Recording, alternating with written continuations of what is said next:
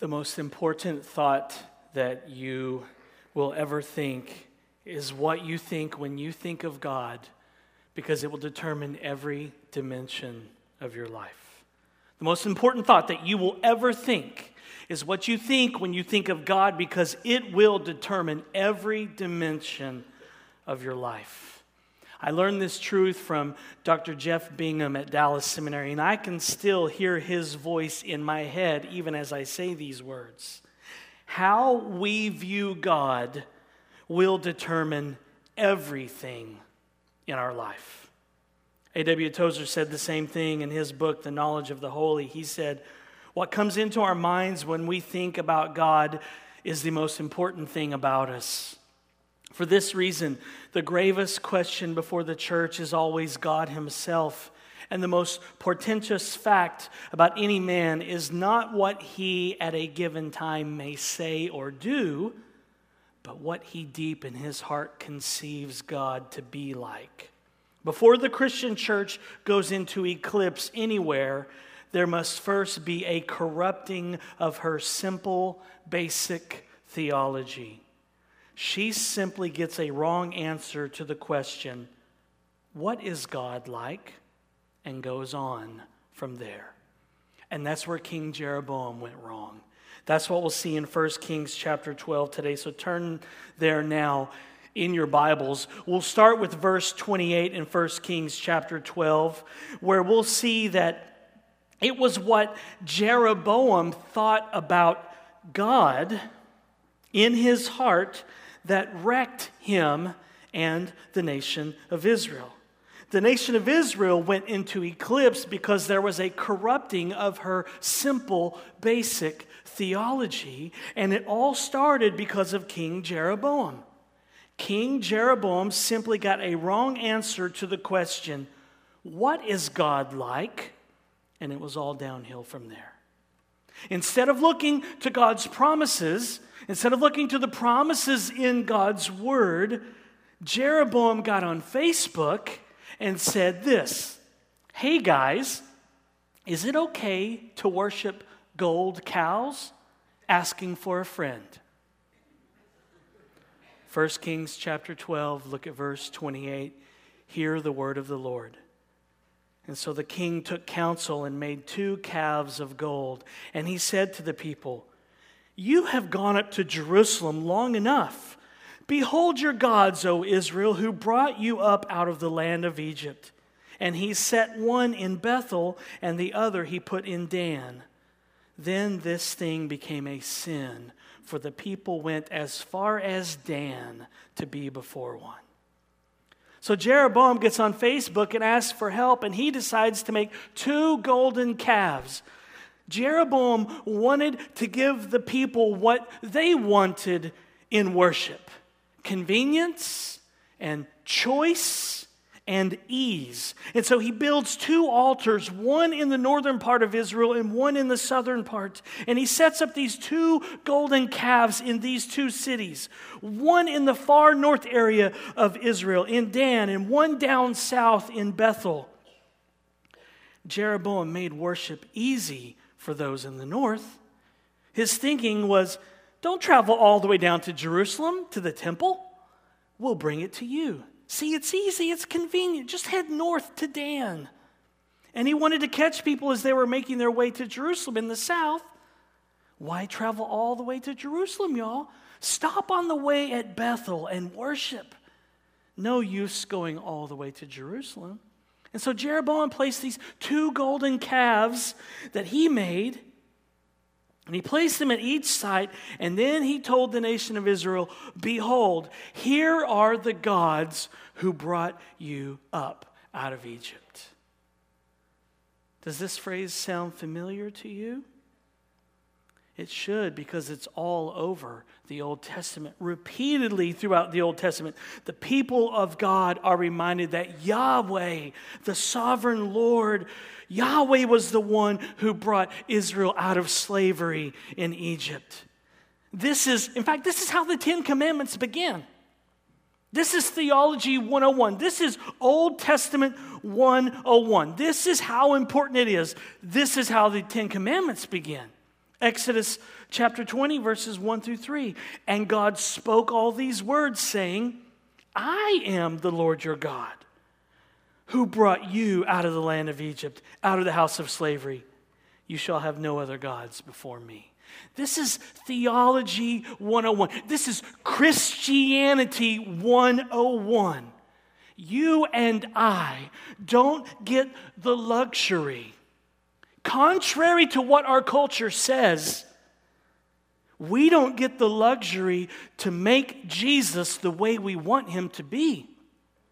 We don't get the luxury to create a Jesus that supports and confirms our lifestyle.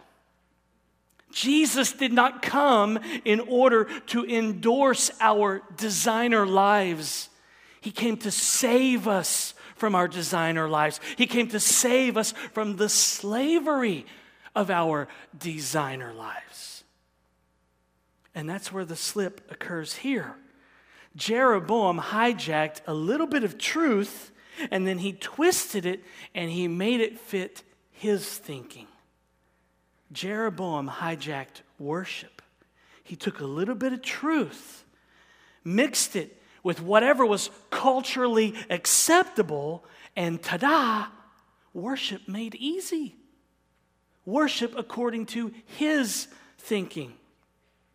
Jeroboam started thinking about God in his heart. And then he sought counsel from others apart from the Word of God. He sought counsel about how he should think about God. See, when we think of God, we always have to start with God, with who He says in His Word, and then we come down. We can't start with what we think. We have to start with who God is and who He has very clearly revealed Himself to be in His Word. You don't have to know Greek, Hebrew, or Aramaic to understand the Bible. God has made it very clear. There are children's books with five words per sentence that can tell you what God is like. And it comes out of the Bible. God has made it so clear. This is what I'm like. Jeroboam hijacked worship. We always have to start with who God is and what he says in his word. Jeroboam got it backwards. As we read verse 31 and on, notice the word made that keeps popping up. Jeroboam is creating his own view of God, his own idea of God, and his own worship. Look at verse 31. Notice the word made.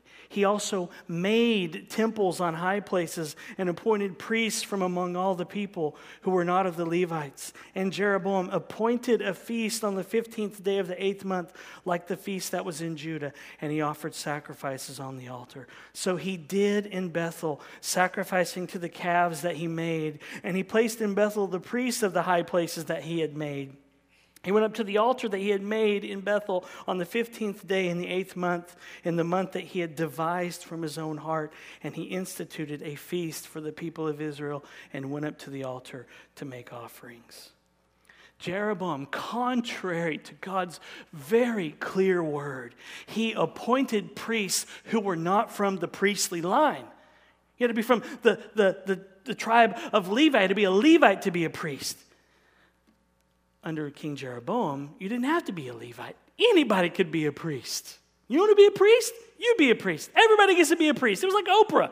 Look under your seats and you can be a priest.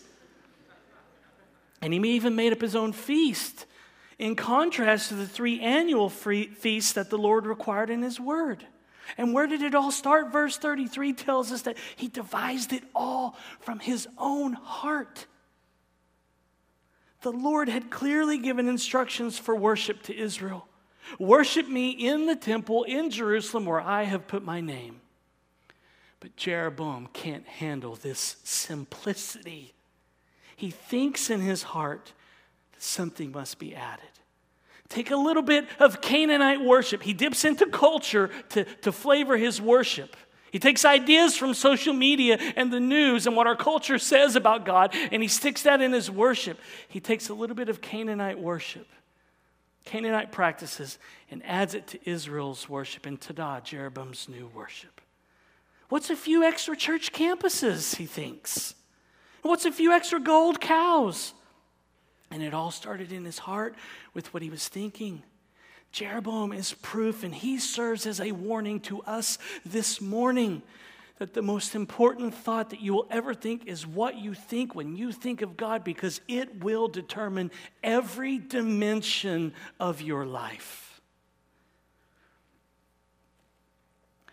Do you remember that old country song, I Was Country When Country Wasn't Cool by Barbara Mandrell? I won't sing it to you. I'm really tempted to. Well, that's King Jeroboam here. Jeroboam's got a t shirt that says, I was Romans 1 when Romans 1 wasn't cool. He was Romans 1, exchanging God for created things long before that was cool. Jeroboam was Romans chapter 1 when the nation of Israel was Exodus chapter 20, the Ten Commandments, trying to live according to God's law. Jeroboam was exchanging the image of God for idols long before it was cool to do so. Long before it was cool to do so in our day and age. And it's cool today in our culture. It's cool to be what Romans chapter 1 condemns. It's cool and hip and acceptable to abandon God's plan for sexuality it's cool and hip and acceptable to abandon God's plan for marriage.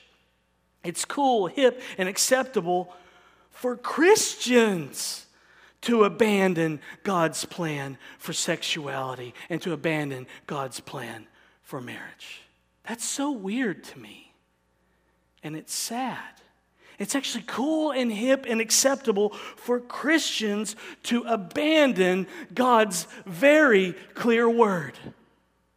We live in a day and in a culture when it is actually cool, hip, and acceptable to do what Romans chapter 1 clearly condemns.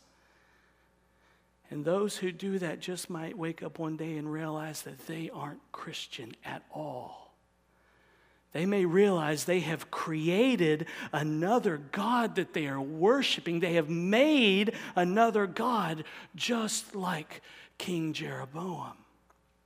They may wake up one day and realize that they aren't believing or worshiping Christianly, even if they think they are. Something to think about.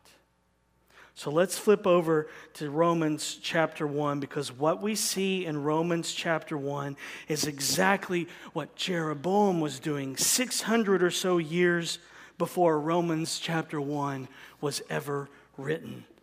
Romans chapter 1 what we see in Romans 1 explains, and it's actually a commentary on what was happening in King Jeroboam's heart. If you want to know what's happening in King Jeroboam's heart, in 1 Kings chapter 12, Romans chapter 1 tells you. It's a commentary on his heart, and it's a commentary on our culture today. Jeroboam was Romans 1 before Romans 1 was cool in his day. Jeroboam was Romans 1 before it was cool and hip to be Romans chapter 1 in 2019. Romans chapter 1, let's begin in verse 18. For the wrath of God is revealed from heaven against all ungodliness and unrighteousness of men who by their unrighteousness suppress the truth. For what can be known about God is plain to them because God has shown it to them. For his invisible attributes, namely his eternal power and divine nature, have been clearly perceived ever since the creation of the world in the things that have been made. So they are without excuse. For although they knew God, they did not honor him as God or give thanks to him, but they became futile in their thinking and their foolish hearts were darkened. Claiming to be wise, they became fools and exchanged the glory of the immortal God for images resembling mortal man and birds and animals and creeping things. This is a commentary on Jeroboam's heart. First, notice that God's wrath is revealed from heaven against all ungodliness and unrighteousness of men. That includes every human being because we're all born sinners. Second, what does our unrighteousness cause us to do? What does our sin cause us to do? What do our sinful hearts do with the truth of God's word? Paul says in verse 18 that we suppress God's truth. When truth comes to us, from God's word, our natural reaction apart from the Spirit of God is to suppress it. Then notice what Paul says that God has revealed about himself through his creation in verse 20. Through what he has made, the triune God has revealed these two things about himself his eternal power and his divine nature. So even if you don't know that God is the God of Abraham, Isaac, and Jacob, or that his covenant name in Hebrew is Yahweh, or that he is the God of Israel, or that he sent his son Jesus to die in your place and for your sins, you can know two things about God. You may not know much about God, but you can know these two things just by going outside and opening up your eyes. You can know his divine nature, that he's God, and his eternal power. But then notice what Paul says humanity does with this information about God. Because this is exactly what King Jeroboam did. Verse 18 says that men suppress the truth. So even though creation is screaming and yelling at us, even though creation is updating its Facebook status with these words God has divine nature and has eternal power. What does mankind do with that information? We suppress it, we push the truth down, just like Jeroboam. It's like a jack in the box. When the revelation about God comes, when it pops up, we suppress it, don't we? Like a jack in the box.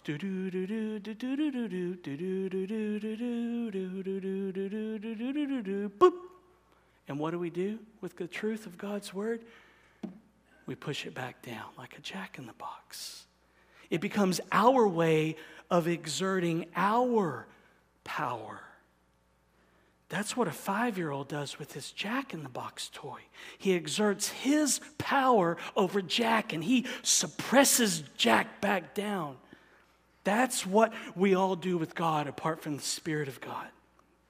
The Apostle Paul does it. Jeroboam does it, me, you, your grandma who quilts you socks, your neighbor down the street, we all suppress God. And this is sobering because if you suppress and ignore what you know about God, it will destroy you. It will ruin your life. Why? Because the most important thought that you will ever think is what you think when you think of God, because it will determine every dimension in your life. Continuing in Romans 1, because it's a commentary on Jeroboam's heart and a commentary on our culture, and it's something that we need to hear today. So look at verse 22. Claiming to be wise they became fools and exchanged the glory of the immortal God for images resembling mortal man and birds and animals and creeping things. So, Paul has said that God has clearly revealed his divine nature and his eternal power through creation. So, creation is screaming these two things at us about God. But Paul says all of humanity has suppressed that knowledge, suppressed that truth. But let's get something straight here suppression never stays suppression. It always becomes exchange. There's a trade. Suppression never stays suppression, it always leads to an exchange. Do you see the word exchange in verse 23? If you keep suppressing the truth of God's word, what you know God's word says, eventually Paul says you will exchange it for something else that is untrue. If you keep pushing it down like a jack in the box, you'll exchange it for a lie. If you suppress the truth that God is creator and that He makes all the rules and that He's in charge and He gets to call the shots, if you suppress that truth long enough, if you push it down like a jack in the box, you will exchange that truth for the lie that God is a creature that you can manipulate and that you can change according to your fancy. You will come up with your own ideas about God. You will craft him like Jeroboam. You will make him be what you would like him to be. Your word says that, God. I don't like that. I'm going to change that about you. That makes me more comfortable. That's the exchange that happens. You might even make an image of a bird, a man, or an animal and call it God and worship it. If you suppress and ignore what you know about God, it will destroy you. Continuing in Romans 1, look at verse 24. Therefore, God gave them up in the lust of their hearts to impurity, to the dishonoring of their bodies among themselves, because they exchanged the truth about God for a lie and worshiped and served the creature rather than the Creator, who is blessed forever. Amen. So God has revealed through creation that He has eternal power and a divine nature, and yet all of humanity has swept that truth aside.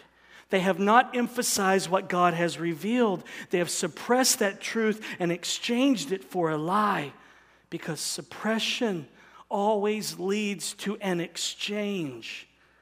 This is why we must never ignore what Scripture says about God.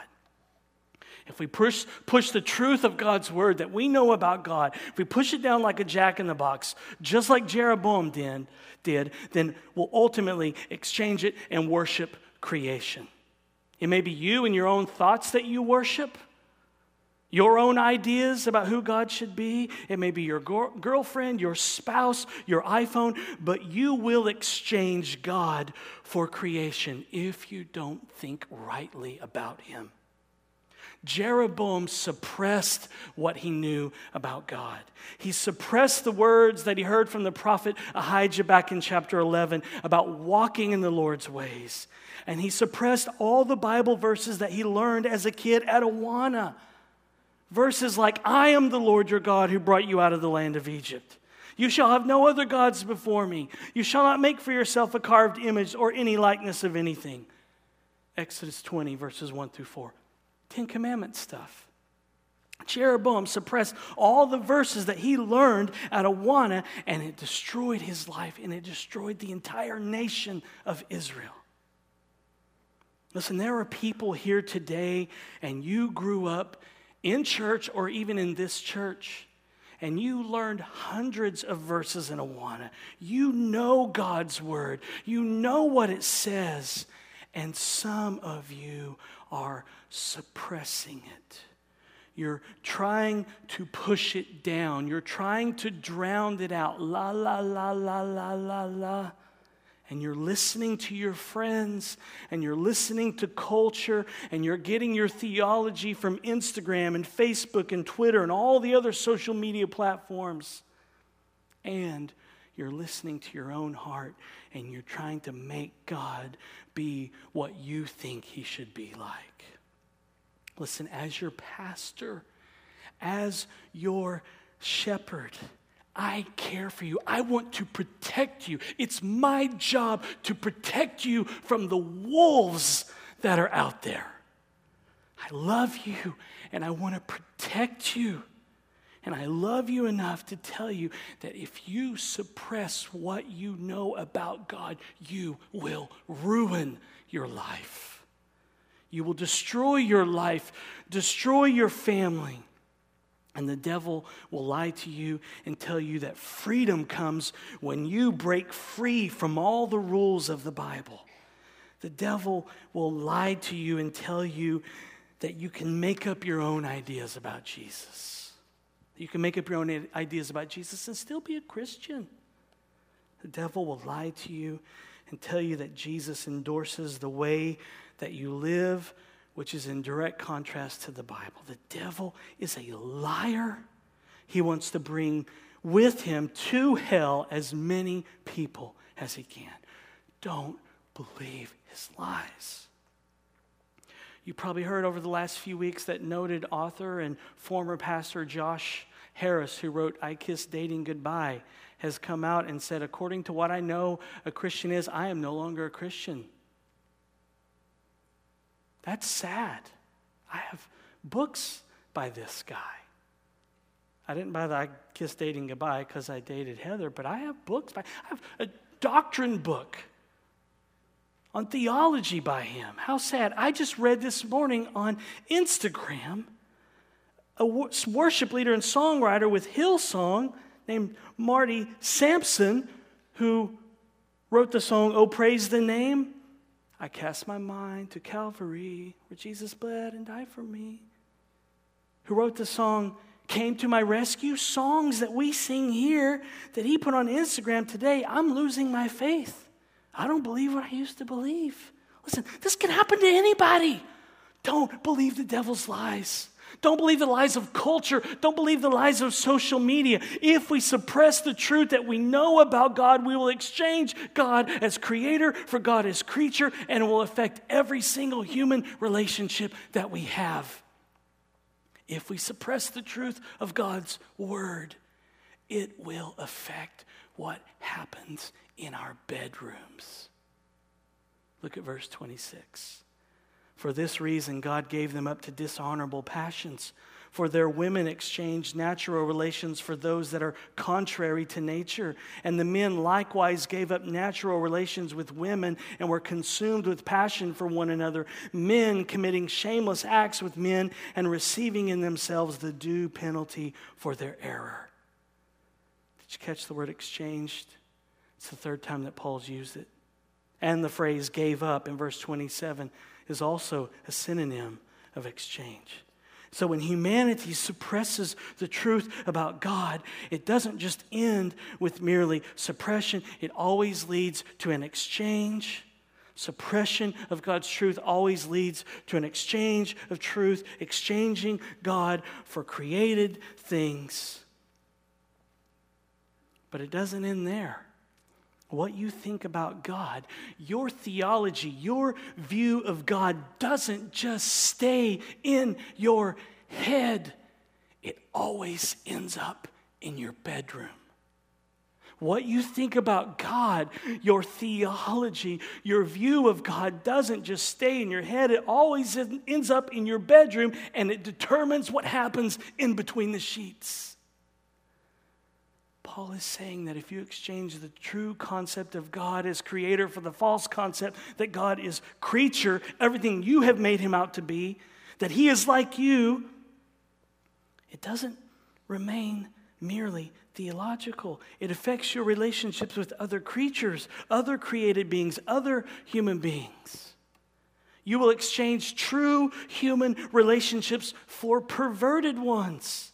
You will exchange true human relationships for false ones. You will exchange proper relationships for improper relationships.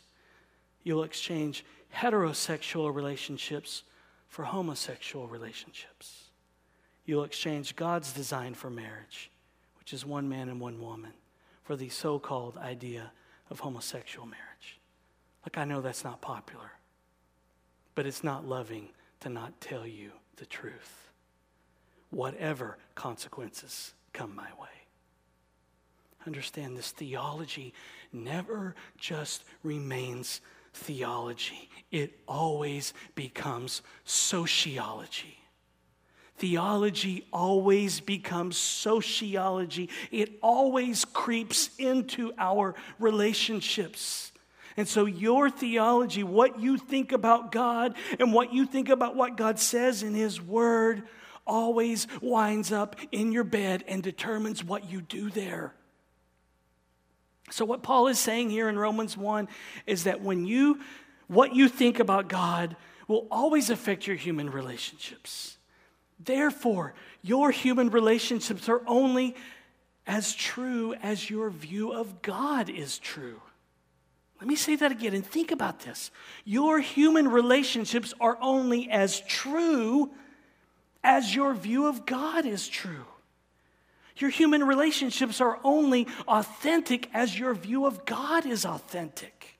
There's a one to one correlation between your view of God and your relationships. There's a one to one correlation between your view of God and what happens in your bedroom.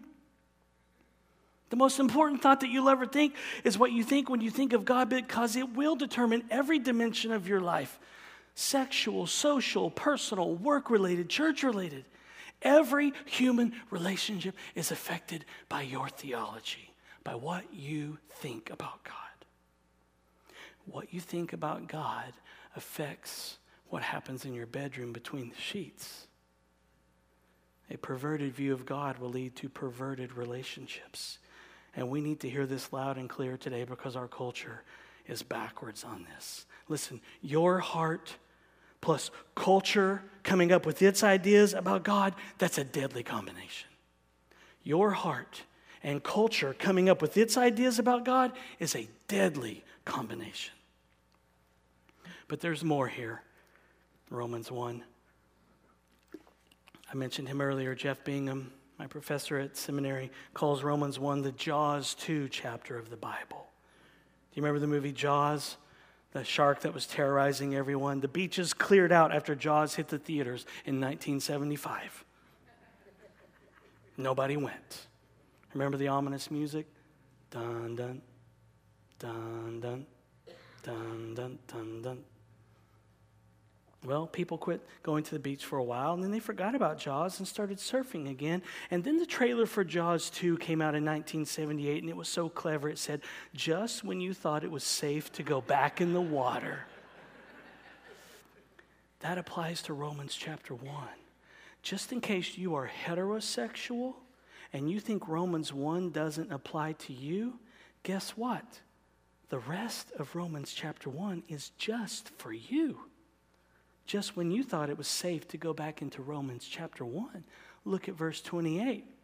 And since they did not see fit to acknowledge God, God gave them up to a debased mind to do what ought not to be done.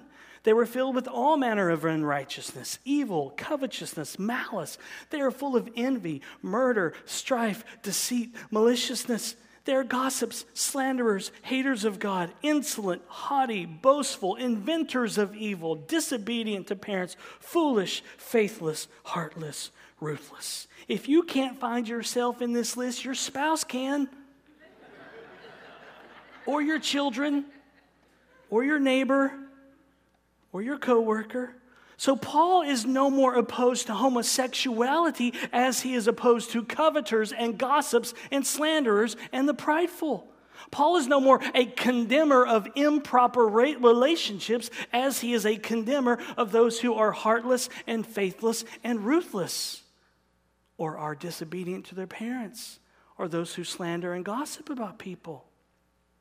So be careful when you run to this text, to Romans chapter 1, to condemn homosexuality, but you ignore the verse about gossiping. Be careful when you run to this verse to condemn homosexuality, but ignore the verse about slandering. Does this passage condemn homosexual relationships? Yes, absolutely. But it also drives the nail through gossiping and slandering. Something to think about. Paul's point in all this is don't mess around with suppressing and pushing down the truth of God because it will lead to an exchange of that truth for a lie. And when that happens, every dimension in your life will be destroyed. Just ask King Jeroboam. Understand this if you drown out what you know of God, you will drown in your sins. You'll drown in the consequences of your own thoughts and your own ideas. If you try and suppress and ignore what you know about God, it will destroy you. Why? Because the most important thought that you will ever think is what you think when you think of God, because it will determine every dimension of your life. What you think of God will determine your ethics, your sexuality, how you talk, how you relate to your parents, how you relate to your brothers and sisters in Christ, how you perceive others, everything. Your view of God will determine everything that you believe. Your eschatology, your cosmology, your anthropology, your soteriology, your Christology, all of it. The doctrine of God is the foundational doctrine that all other Christian doctrine and beliefs sit on. So if the doctrine of God is wrong or misconstrued, it will affect every other doctrine. Everything in your life will be affected by your thoughts of God. The most important thing about Jeroboam was what came into his mind when he thought of God, and it's the most important thing about us. Let me ask you this morning what do you think of God? Is he just an angry father in your mind? Always a frown on his face, arms crossed, always frustrated because you can't get your act together? Is that how you view God this morning? Or is he detached and aloof? He doesn't care about anything in my life. How do you personally view God? For Jeroboam, the voice in his head was saying that God could not be trusted. The promise that came to the prophet Ahijah in 1 King chapter 11 could not be trusted. How do you view God? Let me tell you this about God. I know the front part of this sermon has been heavy. It's been heavy for me because I have friends and loved ones who've walked away from God. If you'd have told me 20 years ago that they would walk away, I'd say, No way, not that guy, not her. So it's heavy, I know. Let me bring some hope in. Let me bring the gospel in. Let me tell you this about God He loves you with all your problems, with all your improper relationships, with all your uh, untrue thinking.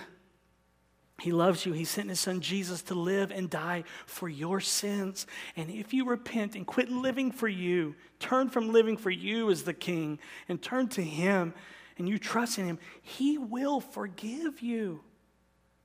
He will give you His righteousness, His perfect life. He will adopt you into His family and just love on you.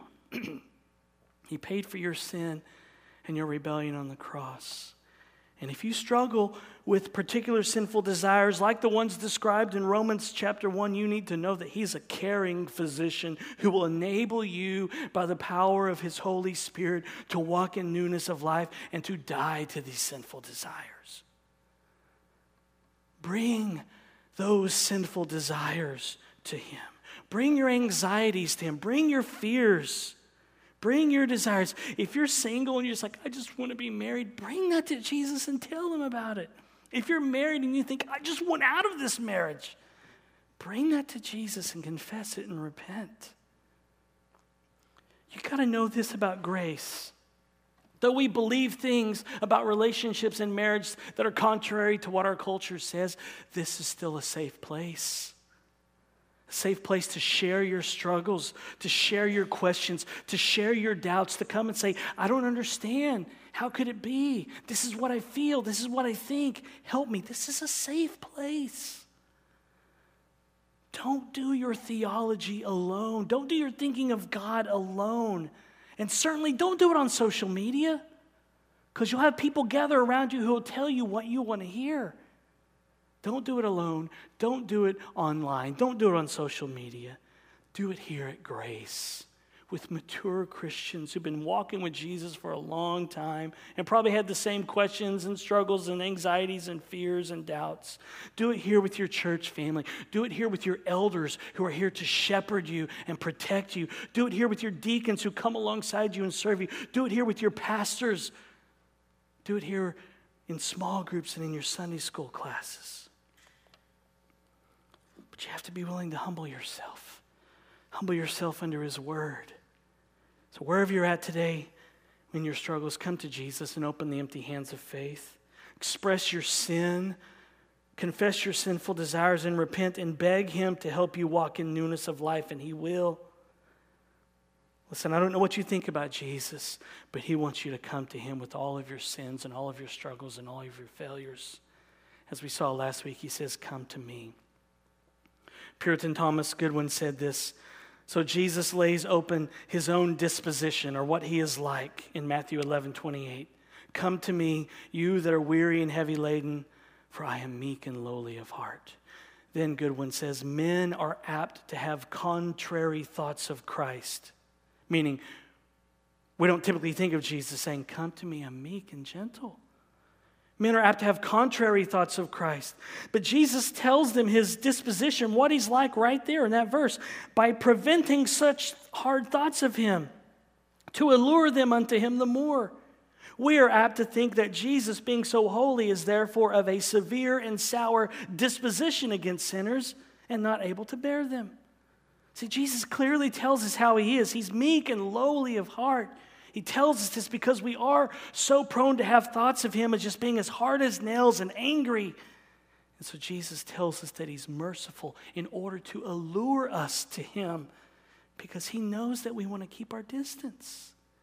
Jesus knew that we would think that He's so holy that He must have a sour disposition against us. And that's why Jesus tells us He's merciful and kind and gentle to sinners like us to allure us to Him. He is holy. I mean, make no mistake about that. He is holy. He is righteous. His anger is revealed against our sin, but He offers amnesty to sinners like us. He's holy, but He's also merciful. He welcomes sinners who trust in Him alone. And so understand this your mess does not keep Jesus away. Your sin and your sinful desires that are contrary to creation, your mess does not keep Jesus away ever. He's never irritated when you bring your struggles to Him. Trust me, if He was, I would know. He's never looked at me when I've come to Him and said, You again? Really? Just get your act together for once? He never does that. He wants you to come to Him and He will forgive your sin and make you clean and begin transforming you by His Spirit and His gospel. So don't be like Jeroboam this morning. Don't suppress the truth of God's word. Trust Him today. He welcomes you. Will you trust Him? Will you turn from living according to your wisdom and your thinking? What are you waiting for? Run into His arms. He loves you. He loves you. He loves you. The most important thought that you will ever think is what you think when you think of God because it will determine every dimension of your life. I hope you leave here today thinking, what a Savior! What a Savior! He loves me. He loves me. He loves me. Heavenly Father, we need you. We need your spirit. God, there are so many voices in our head. Culture just keeps being stuffed down our throats. We need to hear your word. We need to hear your promises. We need to hear the gospel again. We are desperate for you, Lord. We confess our sin. Each one of us here have had sinful desires that are contrary to your character and your nature and contrary to your word. And we confess that. It's true, God. It's true. But we run to you and say, Forgive us and cleanse us and help us to walk in newness of life. And help us to walk with our brothers and sisters who have struggles and doubts and questions. And help us to love them and link arms with them. And may we as a church family honor you here. In Jesus' name, amen.